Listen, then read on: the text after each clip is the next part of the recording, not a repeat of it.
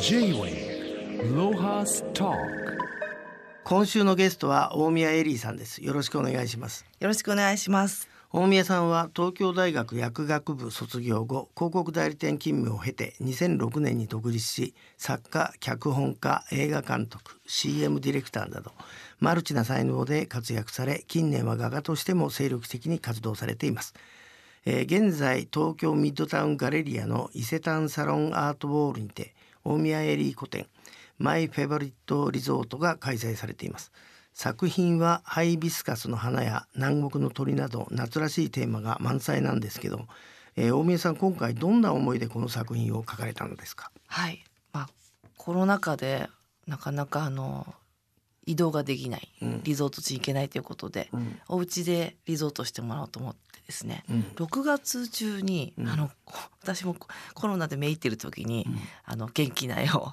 たく30点も書き下ろしました。すごいね。そそういう時はどうやって気分を盛り上げてるんですか？やっぱ音楽音楽？音楽？音楽？あーすごいよくお分かりになります。音楽ですね。かなりセレクトしてうん。これだっていうのをずっとかけるんですけど、うん。決まるまでなかなかこう音楽をいろんなのジャジャグリングしてかけてますけど、うん。パッとこう周波数があった時に絵がバーってかけるんですけど、大宮さんさ酒飲むの好きなんだけど絵描いてる時は酒飲まないの？いやーすごい鋭いご指摘があのすごい飲んじゃうんです。はい、じゃあトロピカルドリンクを模して自分で作るのめんどくさいからね。そうですね。何飲むの？奄美大島の作品の場合は奄美のあの黒糖焼酎を飲むっていうその土地のものを飲むようにしてます。うん。はい。それはなんか作品になんかエエネルギーこもるみたいで誰も否定否定できない。でも最近は飲まなくても書けるようになったんですが最初の学科の仕事始めた頃はあの調節できなくて、あのかなりあのなんですか飲みすぎて美術館で転びながらライブペインティングしてることが ありました。ちょっとね本当に調節ができなかったんですけど今はねあのほろ酔いで書けるようになりました。はい。J-Way ロハスタそれであの実際にあれですか今回行ったリゾートで描かれた作品もあるんでしょうか、ああります。行ったところばっかりで1点だけ行ってないのがあって、あのモロッコの夏休みって作品で、うん。行けてないんですけど、うん。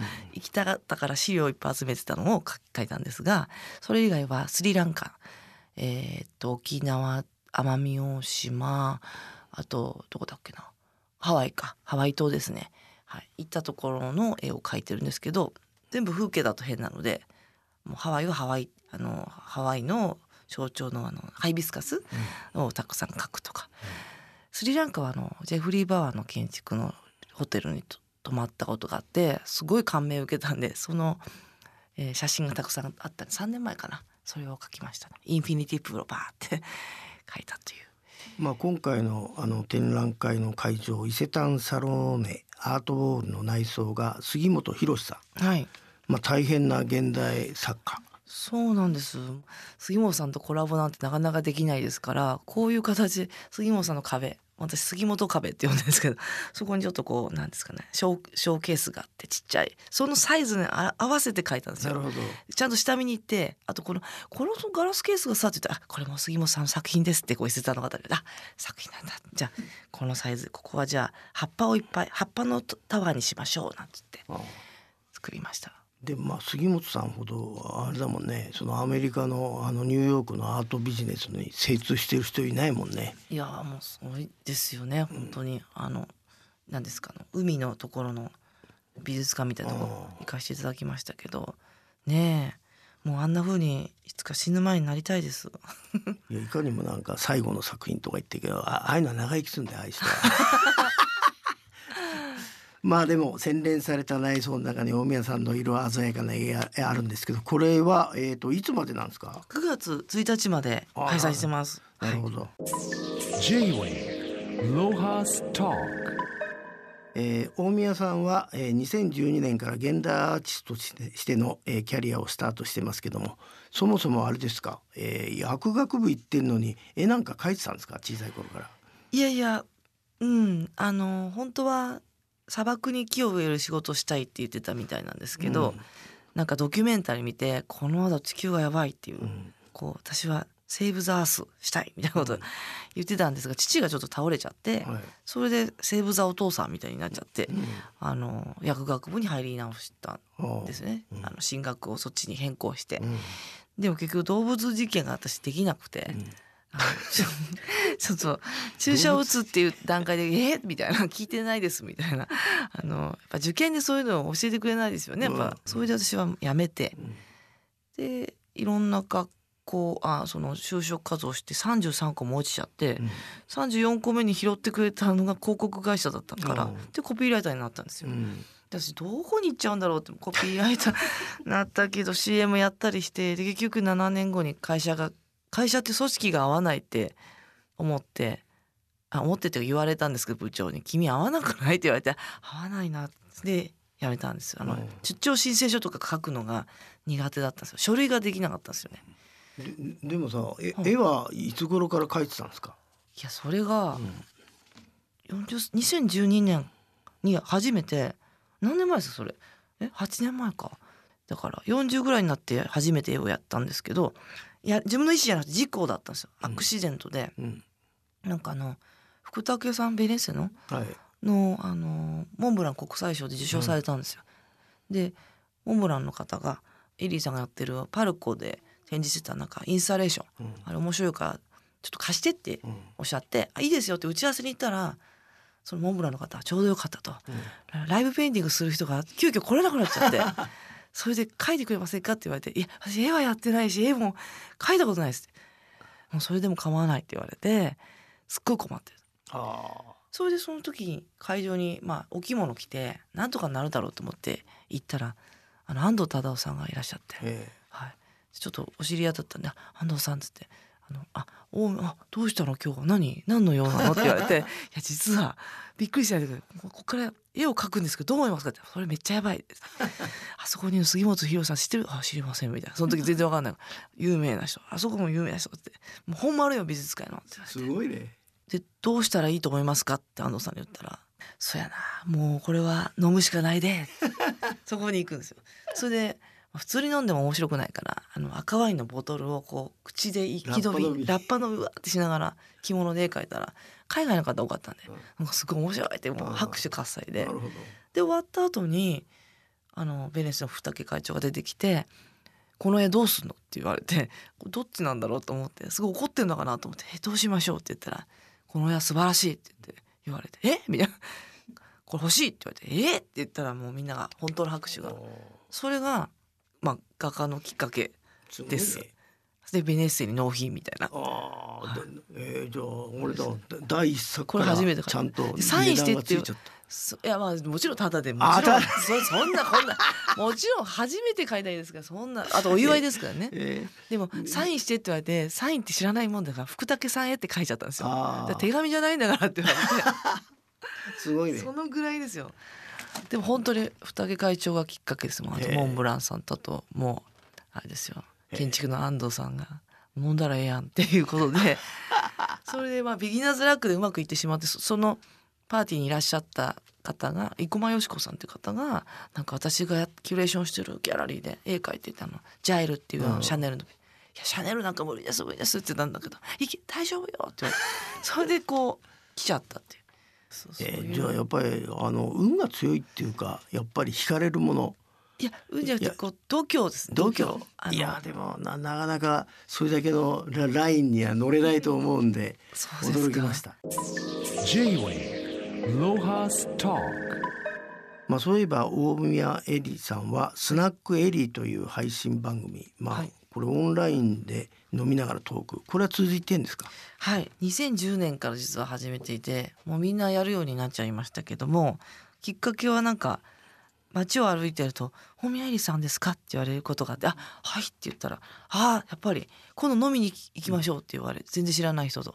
で知らない人と飲みに行くのちょっと怖いし大変だから飲みたいんですけどね。それでウェブで始めたんですよね。それで全国の方と飲んでいて毎週水曜日にやっています。これはじゃあ不定期じゃなくて毎週水曜日はいまさか朝からやってんじゃないでしょうねい。えいえ夜9時から 1時間と決めてやってるんですけど、はいい、ろんなミュージシャンの方とか来てくれて、はいまあ、本音で喋って書いていくっていう昔はあのすごい酔っ払っちゃってたんですよね。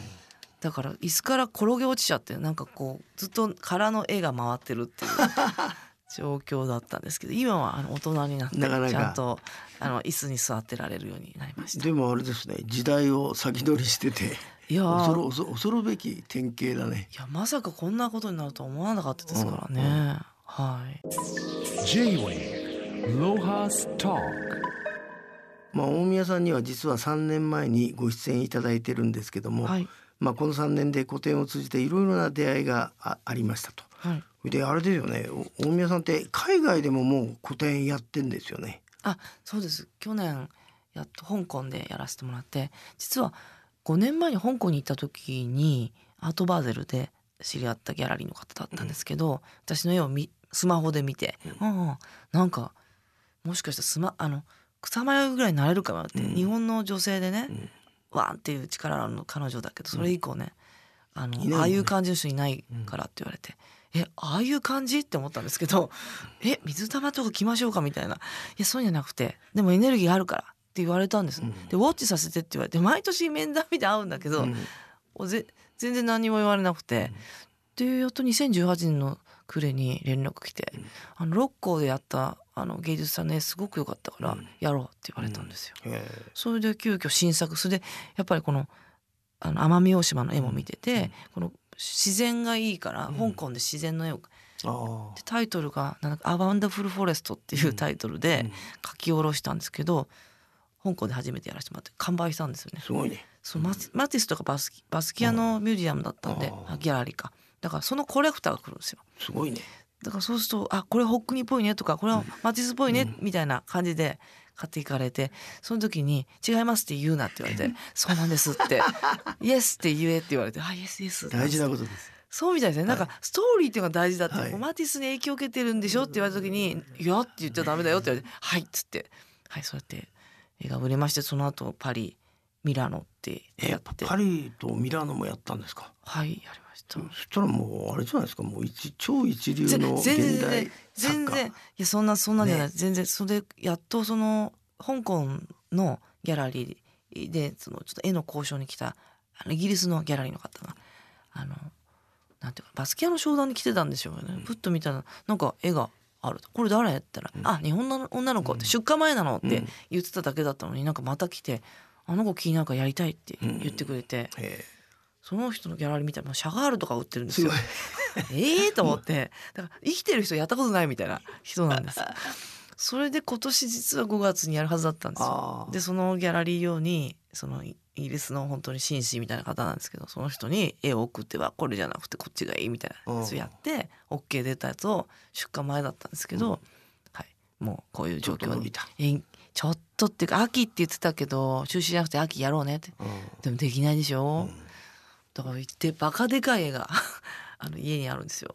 いやそれはでも他のとこ回さないでぜひロンドンで。あそうですよね。そういや。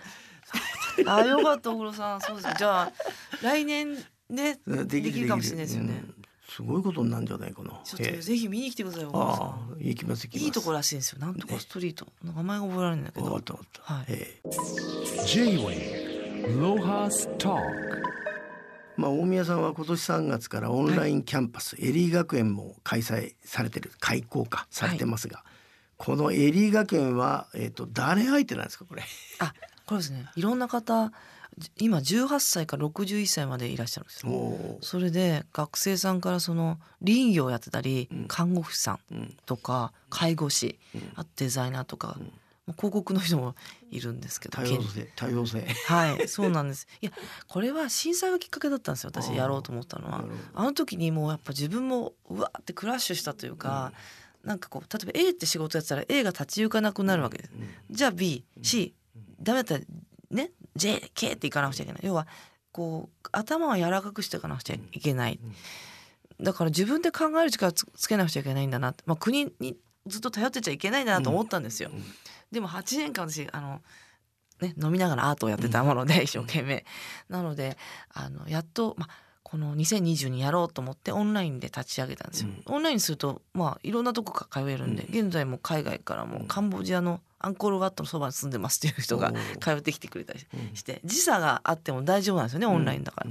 で日々私がまあなんかねいろいろ作詞もやったし脚本もやっちゃったしいろんなこと何かこれといったものがこうスペシャリストじゃないんですよ。それがコンプレックスだったんですけど今っていう時代には意外とそういうこうマルチなことが受けるうん。なんか役に立つんじゃないかと思って、で私の持ってる力って何だろうって考えた時にいろいろできるこうクリエイティブマッスル、うん。基礎と筋力があるのかなと、うん。それをもしみんなに教えることができたら、うん。